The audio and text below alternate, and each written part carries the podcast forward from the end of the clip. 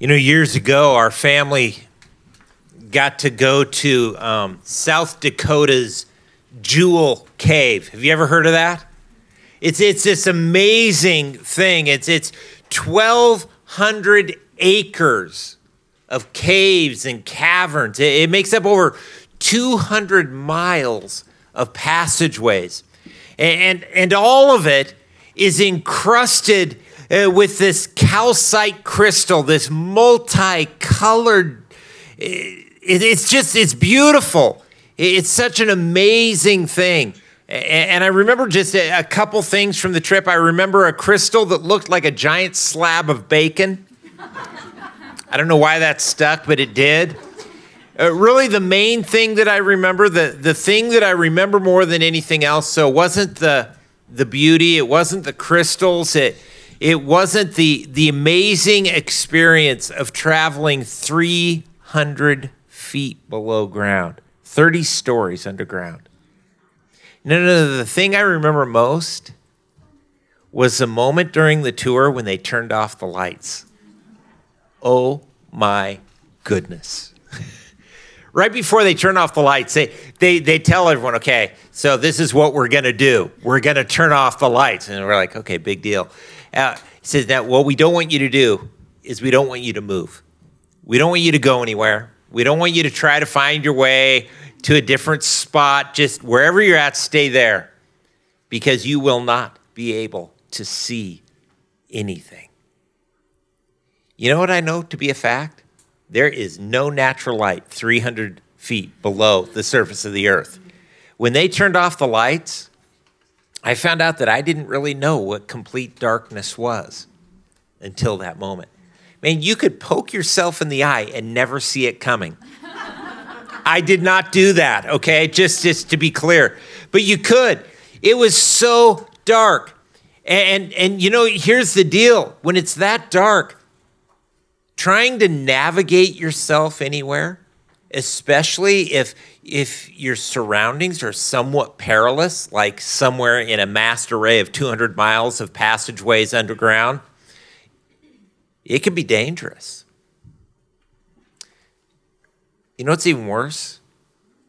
There are some people who live their lives just as blind as I was the moment they turned off those lights. They walk through this life without any light to navigate by. Even worse are those folks that think that they have light. And so they're stepping out with great boldness and they're moving forward in all sorts of directions, but they don't truly have light. They're blind and they're headed for serious trouble it's that dynamic that Jesus is addressing in our passage this morning in Luke chapter 11. As we've been working our way through Luke chapter 11, we find ourselves uh, this morning uh, picking up in verse 33. So I want you to do this. I want you to grab your Bible, open up to Luke chapter 11. Uh, Matthew, Mark, Luke, John, right? So it's the third gospel. Find chapter 11. It's between 10 and 12, just in case you were wondering. Find verse 33. And I invite you to do this stand. Uh, I'll, I'll, read. You can follow along. Um, we stand out of respect because this isn't our thing, this is God's thing. This is Him speaking to us. Here's what Luke records Jesus is speaking, and He says, No one lights a lamp and puts it in the cellar or under a basket, but on a lampstand, so that those who come in may see its light. Your eye is the lamp of the body. When your eye is healthy, your whole body is also full of light. But when it is bad, your body is also full of darkness. Take care then that the light in you is not darkness. If therefore your whole body is full of light, with no part in darkness, it will be entirely illuminated as when a lamp shines its light on you. Let's pray. Father, thank you for your word, for an opportunity for us together to be in the light of your word. God, I pray that this morning uh, you would use this time uh, to reveal to us those areas where we have not had light, uh, where we have been willfully blind. God, that you would use this time to shine your light upon us and within us, that you would speak to us, you would encourage and strengthen us, Lord. You would correct us where we need it, and you would set us back on the right path, Lord, because we need that often. I pray that you give us hearts that are humble and receptive to what you would say to us. And Lord, that you would also do the work of moving us from agreeing with you to being changed by you. God, that we would go out from here different than we came in. Work in the midst of this time. We thank you for it and we pray it all in Jesus' name. Amen. You can sit down. Scripture often uses this analogy that we just read of, of light and darkness and in fact, several different times in the Gospel of Mark and then as well in, in Matthew's Gospel, Jesus uses this object lesson of a lamp, right? And he talks about where do you place a lamp when you light it? I mean, do you light the lamp and put it under a basket? No. I'm going to let it shine, right? That the little kids song that they sing downstairs. You don't put it under the bed, you don't put it down in the basement, but rather you put it up on the lampstand eh, so that it will cast its light all about. And he uses this analogy to to communicate to us his desire for us to shed his light abroad in the world in which we live. But here, as Jesus uses that analogy and he speaks of light and darkness, he isn't using this to urge us toward evangelism, but rather, I believe, as we look at this, he is speaking here about the importance of discernment. Uh, that ability to see spiritual truth and that ability to see through deception. Now, if you read this morning's passage too quickly, uh, without uh, taking into account its context, you know, the things that are happening before and after it takes place, uh, without stopping to, uh, to look carefully at, at what it says, it would be easy to just race through this passage thinking that it was just a rather awkwardly reworded retelling of Jesus' exhortation to boldly tell others about him. That's why context, and that's why a careful reading of Scripture is so important. We approach Scripture with what theologians would call a literal, grammatical, historical method of interpretation. Okay, that, that's important. That's why I share that, that, that technical language with you, but it, it's not that hard to break down. It, it's, it's just that when we come to Scripture, we want to try to understand it in light of its context. When was it written? Where was it written? What was its place in history? Who said it and, and who did they say it to? And, and what do the actual words that we're reading mean? We take Scripture literally.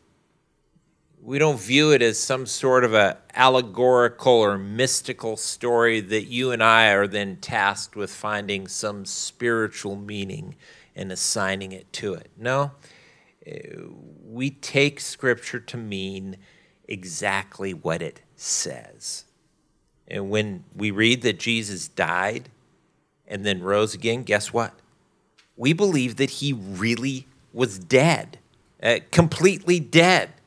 And that he actually and, and, and truly rose physically back to life again. Uh, we take it to mean exactly what it says. Uh, we read statements of fact found within Scripture as fact. And we read poetry, guess what? As if it were poetry. We understand analogies and metaphors to be analogies and metaphors. And we understand that the best explanation of any passage of Scripture is always going to be other Scripture. Not what some guy or some group says, but what Scripture itself says about itself. And that's because we believe that it truly is God's Word. Uh, the Bible doesn't merely contain God's word. You don't have to open up your Bible and search for the part that is God's word. No, that isn't it. It is the word of God. It is the divinely inspired word of God. As the apostle Paul explains it to his disciple Timothy in 2 Timothy 3:16, he says this, all scripture is God breathed. God breathed it's inspired by God. Literally, the language is God breathed. It comes right out of his mouth. It's breathed out by God. And he says that it is profitable, it's useful to us for what? Well, for teaching, showing us how we're to live, for rebuking us, telling us when we're wrong. I, I know you guys are never wrong. You guys never get off track, but I do constantly. And so he's constantly rebuking me. He's constantly saying, no, not that way. No, no, no, no, no, no, no, not that way. And he corrects me. He puts me back on the, the, the right track. And so it's profitable for teaching, rebuking, correcting, and training in righteousness. It shows us how to live. So if we under, want to understand what Jesus is saying here, and, and I think that this passage is, is one of the more difficult to understand uh, of the statements of Jesus, uh, we first need to consider the context, right? Uh, we take it as literal. We take it as, as historical. It took place in a, a time and a place in a setting in history. And so we need to consider well, what, what's going on right before and what's going on a- after this. And so think back just the last several weeks. Uh, what we see happening is that Jesus is with a crowd of people. He's he's teaching and he's he's healed someone, and uh, it's just this amazing miracle that he performs. But what is the response of, of the people there? Well, the religious leaders are there, and they ask Jesus for well, an even greater sign. They said that that whole healing thing, Jesus, that was cool. I mean, we have to admit we couldn't do that. Um, that was good, but could you do something more spectacular?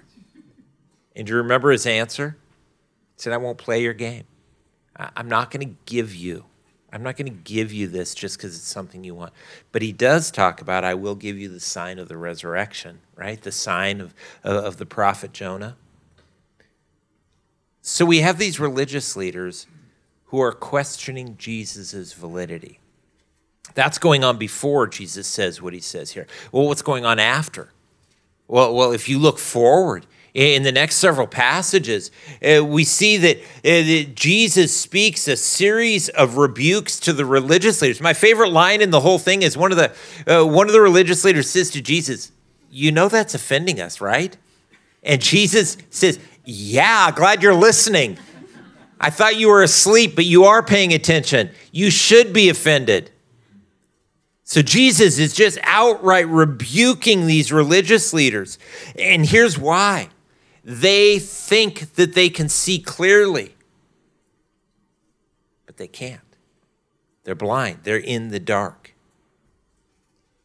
So, understanding the context of, of what Jesus says here, we need to next begin to take a careful look at what it is that Jesus is. And that's what we do, right? Sunday to Sunday. We, we walk through the passage together. So let's do that. Beginning in verse 33, Jesus says, no one lights a lamp and puts it in the cellar or under a basket, but on a lampstand, so that those who come in may see its light. Now, we're familiar with that, right? Uh, this is an analogy that Jesus has laid out numerous times. He does it in Mark, he, in Matthew 5. He, he gives that same story, but then he follows it up with an explanation. He basically says, Here's what I mean by that. In Matthew 5, he, he, he says that and he says, In the same way. So he says, Here's what I mean let your light shine before others so that they may see your good works and give glory to your Father in heaven.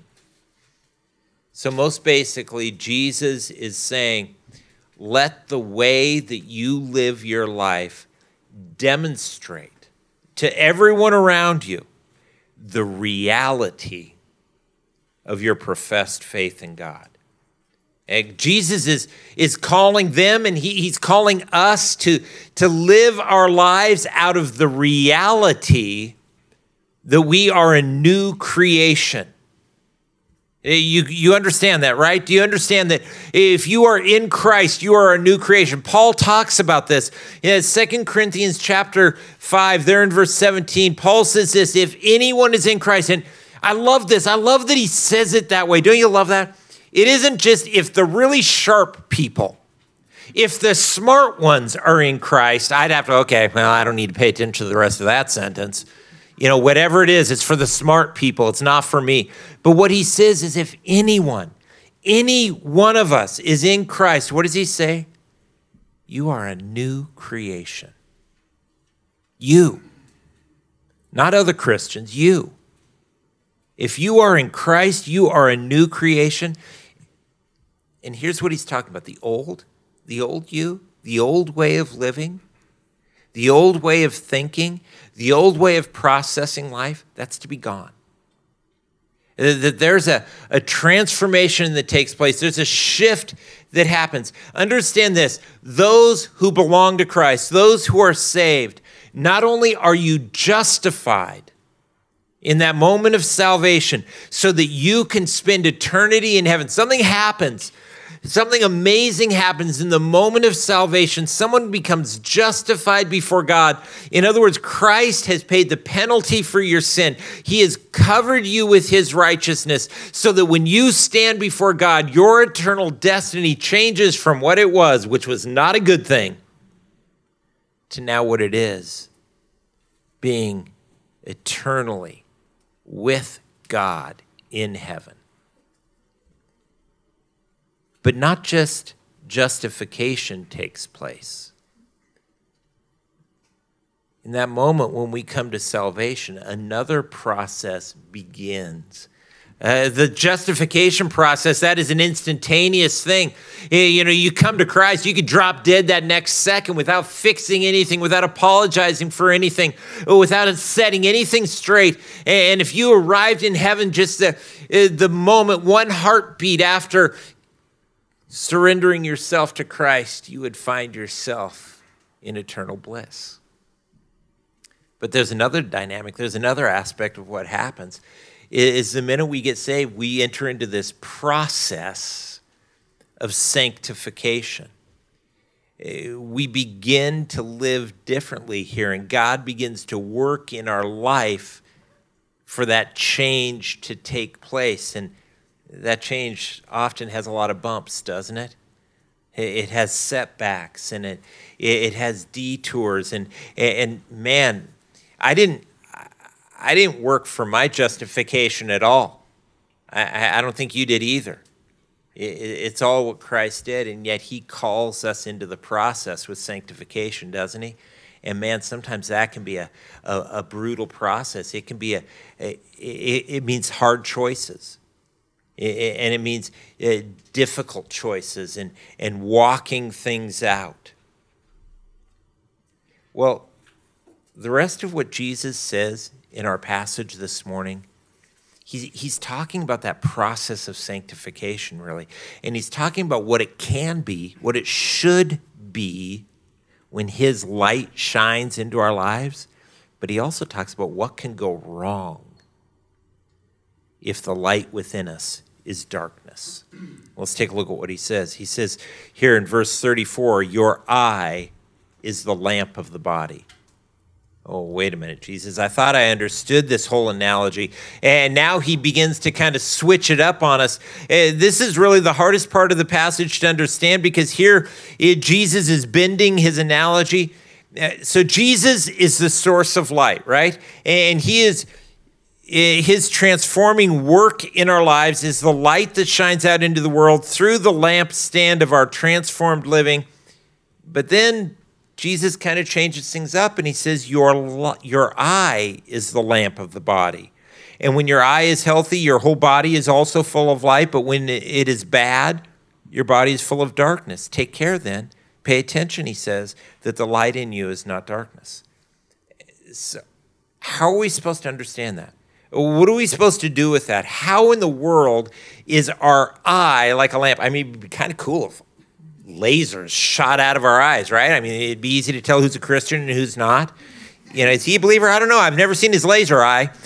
So, no, no, I don't think that's what he's talking about. I, I think if we if we take into account uh, the function of the eye physically uh, to our lives, it's through our eyes that we experience life, right? It's through our eyes that we evaluate everything we see. We look at stuff and, and we decide, is this true or is this false? Uh, we were in Korea a few years ago and um, we went to this um, museum, um, optical illusion museum. And basically, what it is, is it's a selfie emporium. It's a place you go to take weird selfies. And so they've set up these little stages, and you can make a picture look like you're being eaten by an alligator. Um, I picked one where my head was coming out of a toilet. I don't, I don't know what that says about my self image, but you know. You, you, they have all these things. You can be a baby in a baby carriage, all these different things. It, but the minute you look at a picture like that, okay, the minute you look at a picture like that, you're going, this looks real, but, and you're making this decision, right? You're making this decision. The information is coming in through your eyes, and, and you're making this decision. Is this truth or is this a lie? I wasn't eaten by an alligator, nor did I have my head in a toilet bowl. So I'll just help you with that part. Um, so helpful, isn't it?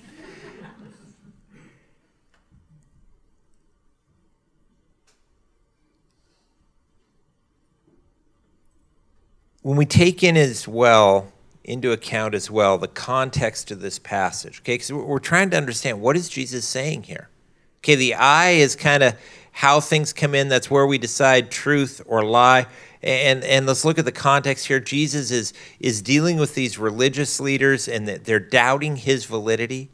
Eh, they're they're they're saying that they they're not they're not buying in and then we see on the other side of it, uh, Jesus begins to rebuke them. And he, he's really pointing to the fact that they think they can see clearly, they think they know truth, and yet they are rejecting the one who is truth himself. And so I think what Jesus is saying here is that the eye is a lamp in that it lets light in. And so here Jesus is talking about discernment. He's talking about discernment. So if your eye is good, you, you are correctly picking truth and identifying the lie. You're able to tell the difference between the two. And so, because of that, if your eye is good, if you discern truth accurately, Eh, then that truth that you accept it comes in, right? It impacts the whole of your life. So if your eye is good, then your body is full of light, right? You're just flooded by light, and the light comes in and, and it deals with you. If you accept the actual truth, then it has an impact on the, on the way that you live all of your life. But if your eye, that which lets truth in, if it is bad, if you accept as truth something that is not quite truth because it only has to be a little off, right? It only has to be a little bit off for it not to be the truth. Well, if your eye is bad, then your whole body will be filled with darkness, he says. It's going to have an impact upon the whole of how you live. And that's why Jesus says this take care. He says, pay attention. Don't, don't sleep through this, he says. That the light in you is not darkness. Friends, if our discernment is off, if we accept as true that which is false, it will wreak havoc. It will wreak havoc in our living. And think about that. If you are getting your truth from Facebook, heaven help you right? If you're getting your, your, your truth from the news, oh boy. If you're getting your truth from some secret website or some great videos that you've seen, you're just as much in trouble. If you're defining truth as being those things you agree with, or those things that you just feel good about them, or, or those things that, that benefit you personally, you're in serious trouble. If you determine that something is true because of a feeling you have, a spiritual feeling, or because some person says it is so, you're probably in trouble then too. Friends, there is only one reliable filter. There's, there's only one filter for what is truth and what isn't, and that's Scripture. It's God's Word. That's why the psalmist says what he says in, in Psalm 119 uh, the longest psalm in all the Bible, the longest chapter in all the Bible, all dedicated to how awesome God's word is. The, the psalmist basically says over and over again for like 150 verses, Your word is awesome. Right? And he just finds 150 different ways to say it. Uh, but in verses 104 and 105, listen to what he says. The psalmist says, I gain understanding from your precepts. The psalmist says, Man, I am just, I am reading, and think about this the psalmist, so he is reading the law. He says, As I read the law, I'm getting smarter.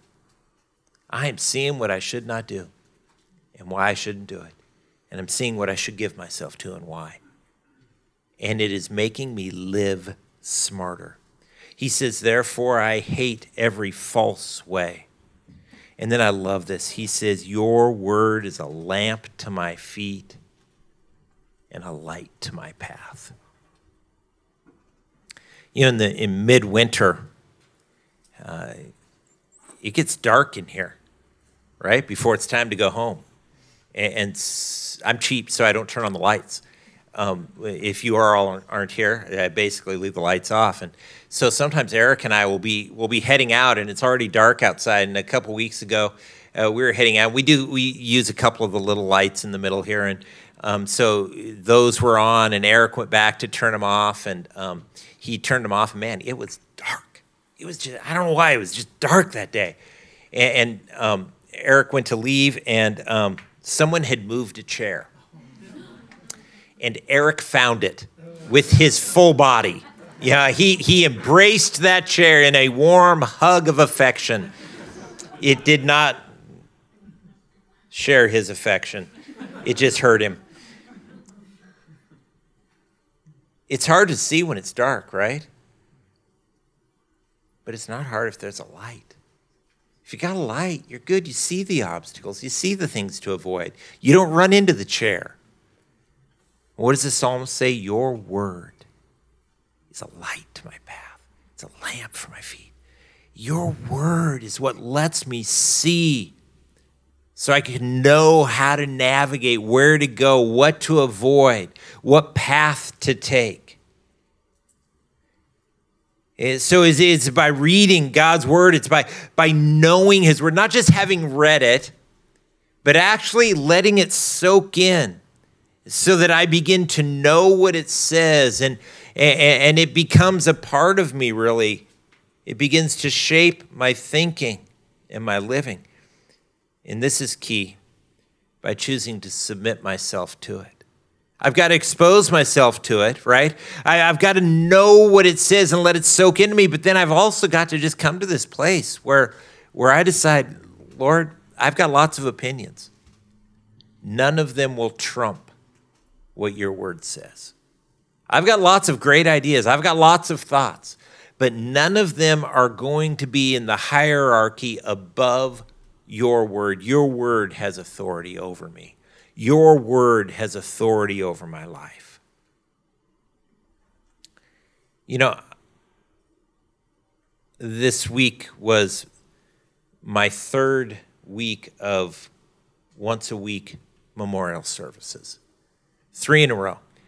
Um, the last two were wonderful. Now, that may sound weird to you, but they really were. Uh, not because the guys who passed were perfect, because they weren't.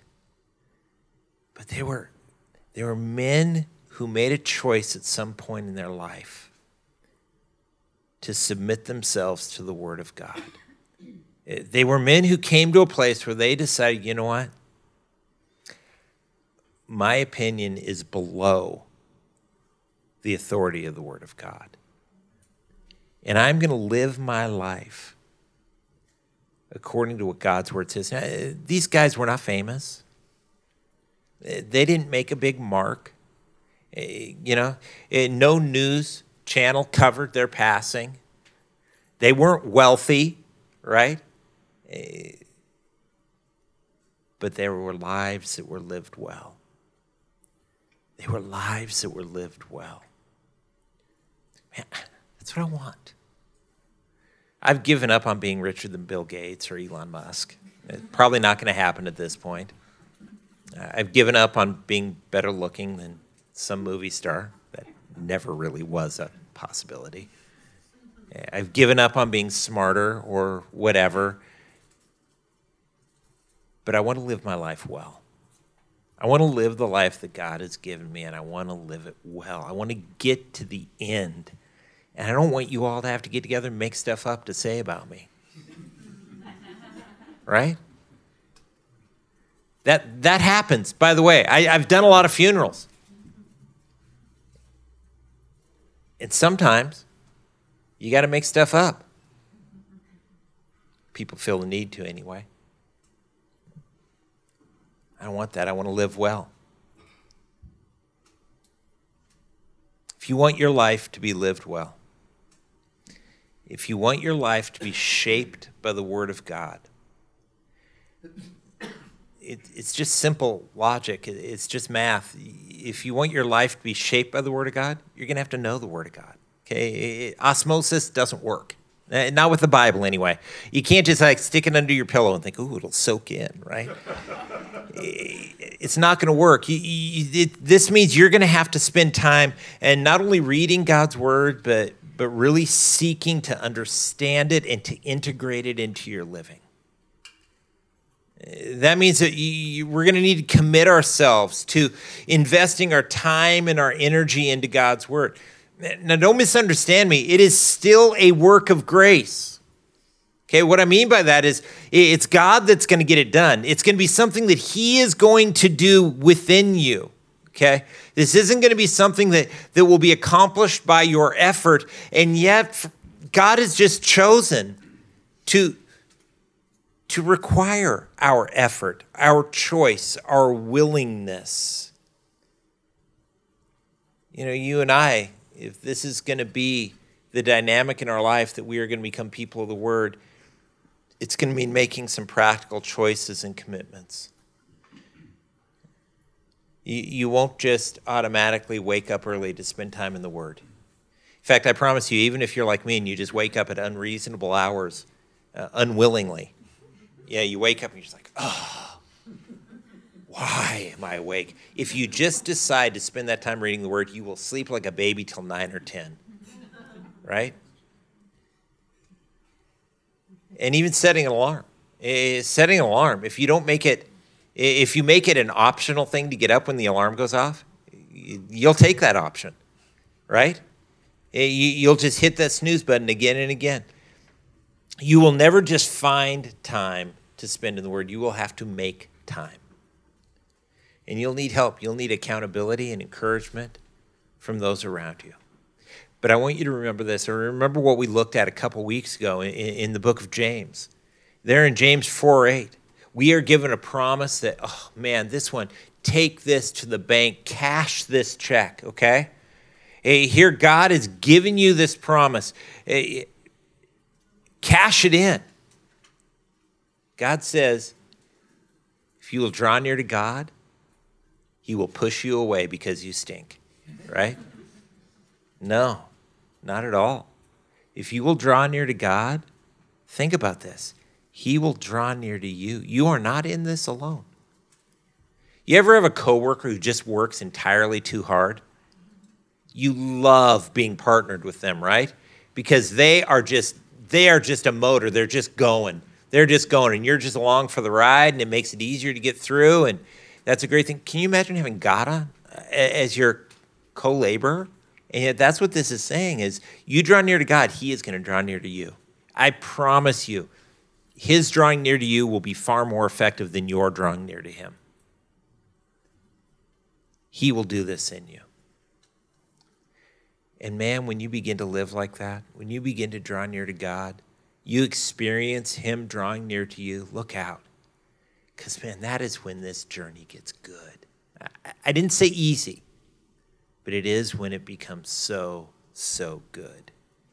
Well, Jesus said that when your eye is healthy, your whole body is full of light. But he also said the opposite, didn't he? He also said when your eye is bad, your body is full of darkness. And then he follows it up. He says, Look out. Don't think I'm not talking to you. Okay? And so I think we should we should be careful. Uh, we should be cautious if we think, well, that's not me. That's probably the first sign that it is you, right? If you're saying, oh, I think that might be me, you're probably okay. Uh, but, you know, here's this thing don't misunderstand who these religious leaders were. We like to, to paint them with a broad brush. Oh, they were those nasty people. They probably smelled bad. You know, they, their breath was probably foul. And they, they were nasty and mean to everyone. No, not really. These were the, the, the guys who were trying to take the word of God seriously. They were the ones who were saying, man, we need to do what it says. We need to live our lives right. It says that they were outwardly righteous, and that's not an entirely bad thing. They were righteous in their outward living, they were doing what was right. Okay, now the problem was they lacked inward righteousness. They were rotten with selfishness and spiritual pride within. But from the outside, eh, they were, they were doing what was right. They certainly knew God's word. They were the ones who, who were all about God's word and they were strict about keeping it. Here's where it went south, though. And this is kind of the dynamic. This is how it happens with us as well, I think, quite often. Eh, when we are really serious about God's word and we know what his word is calling us to, we're like, okay, we're going to do this. We're going to do this. And then what do we do? We blow it. We blow it every time. Uh, we mess up. Uh, we fail. We fall. And then we feel cruddy about it because we were serious about this. It, it, scripture tells us all have sinned and fall short, right? None of us is going to be able to keep God's law. None of us is going to be able to attain to that standard of holiness and righteousness. It's going to have to be a work of grace that God does in us. But, but when we decide that we're going to do this thing and then we fail, we feel cruddy about it. So what do we do? Well, if I can't keep those laws, I'm going to come over here and I'm going to make, some up, make up some of my own that I can do. That is way too hard, but I can do this stuff. And so I make up my own set of rules. I add traditions and, and, and, rules of living and standards that are basically, probably most of the time, usually really good things. But they're not what God has declared. They're not God's standard. They're our thing. And when I do well at keeping those, I look down my nose at you peons. I think you're not as righteous and as holy as I am and I condemn you for not keeping my rules and my traditions.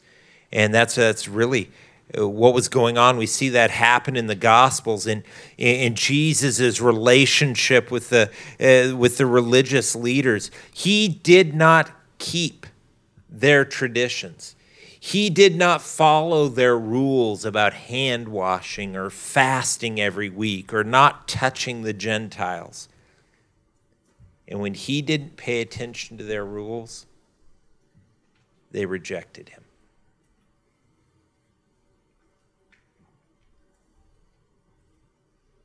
And so, because the light in them was darkness, think about that. Think about that. That good thing, that that light, it, it, was darkness for them because they were rejecting Jesus because they were clinging to their thing. And so their discernment is off now. They are holding on to the traditions and the rules of man. Well, they are rejecting God's Messiah.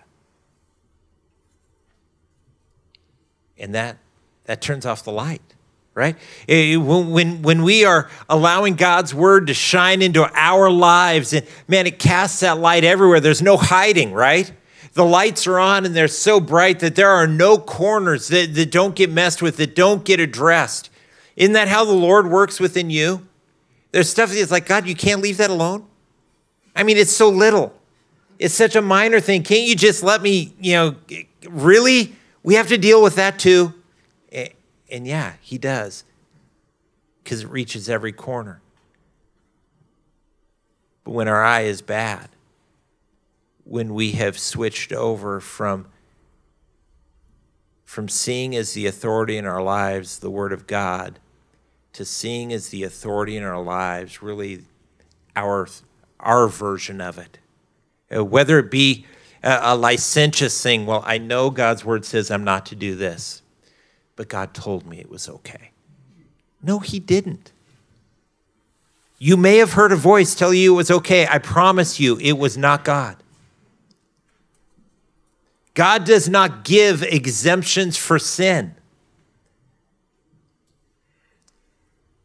nor does He add rule upon rule to stack upon us. That's the other way that can flow. We make our rules the thing. And either way that it goes, it turns off that light. It shuts off the lights. And like in me down in the middle of Jewel Cave, man, they hit that power switch. I couldn't see a thing, not a thing. And the lights go off. The process comes to an end. And so Jesus says, Be careful. Be careful. Don't allow the light in you to be darkness because if you believe yourself and reject Jesus, like these religious leaders, you'll become hypocrites. You'll become an enemy of Jesus. Look at them. They end up plotting his murder outright opposing God's Messiah. And remember, they became what they were in the midst of being the leaders in the Bible movement. Well, in the midst of spending every day worshiping their God and maintaining an outward righteousness. Don't think for a second that it couldn't happen to any of us. That is exactly what happens when we give any other source the sort of authority that should be reserved for the Word of God. Whatever truth you're hanging on to, if it is not clearly declared by God's Word, grasp it lightly and then cling with all your might to the truth, to the Word of God. Cling with all your might to the Word of God. Submit yourselves and you're living to it. And when you do that, when you do that, look at verse 36. If therefore your whole body is full of light, with no part of it in darkness, it will be entirely illuminated, as when a light shines its light on you. You know, when God's work in us moves forward, that's he begins to accomplish some amazing things. It's it's like Paul talks about in Romans chapter 12, how our our we become transformed by the renewing of our mind. I love that passage there in Romans 12, 1 and 2, where he talks about how this world is always trying to press us into its mold. That's a J.B. Phillips, uh, he translated it. Don't let this world press you into its mold. Think of a kid with a Play Doh set and they got that lump of Play Doh and they've got the mold of an elephant or whatever shape it is, and they press that, that Play Doh into the mold, right? And, and they pull it out and it looks just like the mold. And that's what this world is always trying to do with us. It is always trying to press us into its mold and to make us shaped and formed to look like this world. God says, don't let this world press you into its mold but be transformed by the renewing of your mind. So, God says, but I'm not going to just shove you into a mold. I'm going to do this differently, God says. Instead of working from the outside to shape you, I'm going to transform you. I'm going to work from the inside. We're going to renew your mind. We're going to take God's word and we're going to apply it to, to how you process life and how you see things and understand things. We're going to shift the way that you think, and that is going to impact the way that you then live, and you will be transformed by the renewing of your mind as God's word does its work upon you.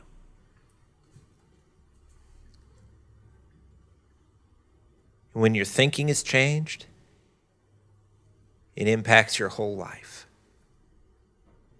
It impacts your whole life. And that's when the journey gets really good.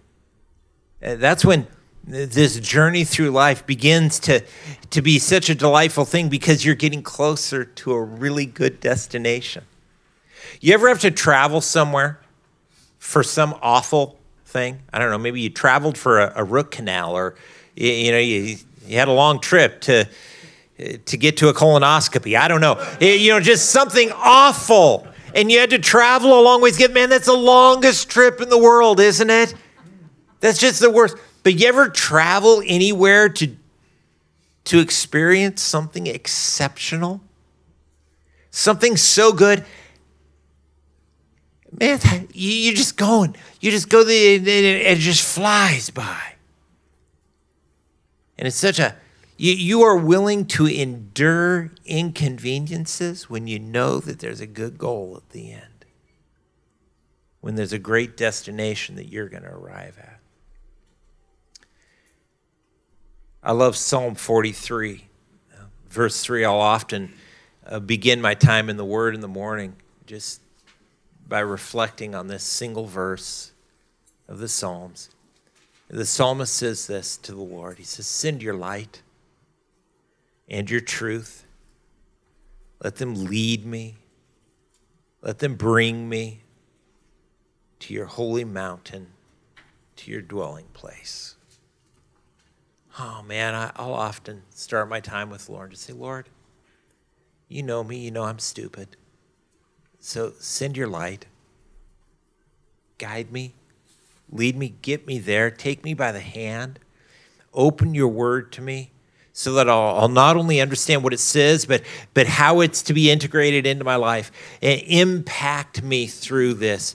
And bring me to where you want me to be and where I want to be in your presence. And I want to get I want to get further along on this journey. I want to get closer to the destination. I want to get to the place where I can smell heaven. Where man, I just I can I can I can almost see it. Because the Lord is drawing me closer and closer to himself. Cuz that's when this journey's good. It's always hard, it always has its difficulties. But as we draw closer to the Lord and we allow Him full access into our lives and we give Him the authority uh, above all else to speak to us, and, and we reserve that authority for His Word, His light shines in, and man, the journey begins to change. And it's a good thing. Let's pray. Father, I thank you for your word, and uh, I pray that this morning you would accomplish the very thing that we've talked about in us, in our lives. Lord, that you would take your word and that you would shine it into our lives. And uh, Lord, you would stir us up. And Lord, you would point out to us those areas where we have given too much authority to whatever source it is. And Lord, that we would renew ourselves to that commitment of giving you and your word the highest place. And Lord, shine your light into us, Lord, and deal with us and encourage us and strengthen us and draw us to yourself and shape us, Lord.